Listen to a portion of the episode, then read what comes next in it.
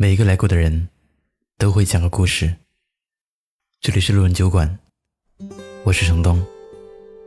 如果你有故事想要在节目中跟大家分享，可以关注我的微信公众号“南方的冬”，获取投稿方式。本期故事来源：陈阿咪。和老朋友聚会时，虽然都一把年纪，但大家都格外热衷于真心话大冒险。兴许是因为那些藏在阴暗角落里、封存的发霉的苦涩心事，终于能找个台阶，找几个听众，把他们自然而然的倒出来。有个男同学谈到初恋，他用四年的时间去追一个女生。我也清晰的记得，那时候和大家出去玩，他总会心心念念的给那个姑娘带各种小礼物。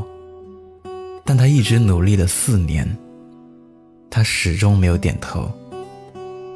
时过境迁，已经六年，他依然无法释怀那种遗憾。他一说完，另一个朋友就感慨万千。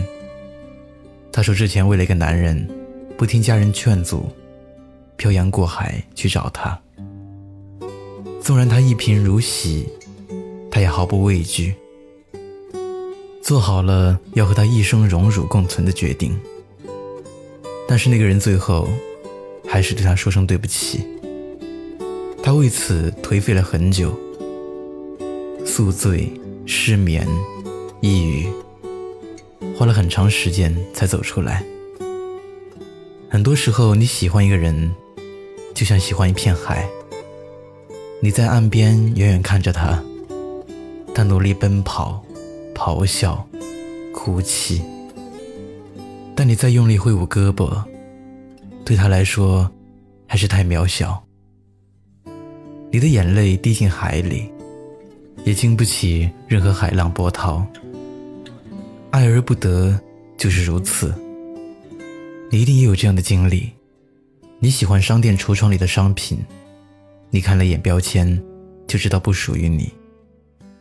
多数人心心念念走开，虽然会无数次回头观望，但还是会逼自己朝前走，直到遇到买得起的。但有很多人偏不认理，他们会站在那个买不起的商品面前，趴着橱窗，眼馋的看着。可是，越得不到，越是渴望，越渴望。越是痛苦，结果一次次被自己的执念所伤。就像我那个至今无法释怀初恋的男同学，以及那个因为爱而不得而沉溺悲伤的女同学。我突然想起我小时候，有一天晚上和我妈从厦门轮渡散步回家，经过一家书店，看到一套我渴望很久的书，于是我任性的站着不走。扯着我妈的衣角，要求买。我妈看了下价格，有点犹豫，然后说有点贵，改天吧。于是我咬着唇，站在人来人往的橱窗面前，开始掉泪。她当时很生气，教训了我很多。依稀记得有一句：喜欢的东西不一定要占有，你可以努力去得到它。但如果不属于你，千万不要让自己哭得太丑。道理放在爱里也一样。我们很努力的去争抢、去发泄、去占有，去用自己的喜欢绑架别人，到头来发现，不是你的，终究不是你的。把自己搞得很狼狈，反而不值当。成人的世界。是要去习惯爱而不得，比如看到很豪华的车，但是买不起；比如想住很大的房子，但是住不起；比如看上很华丽的珠宝，但是它很贵；比如喜欢一个人，但他不喜欢你。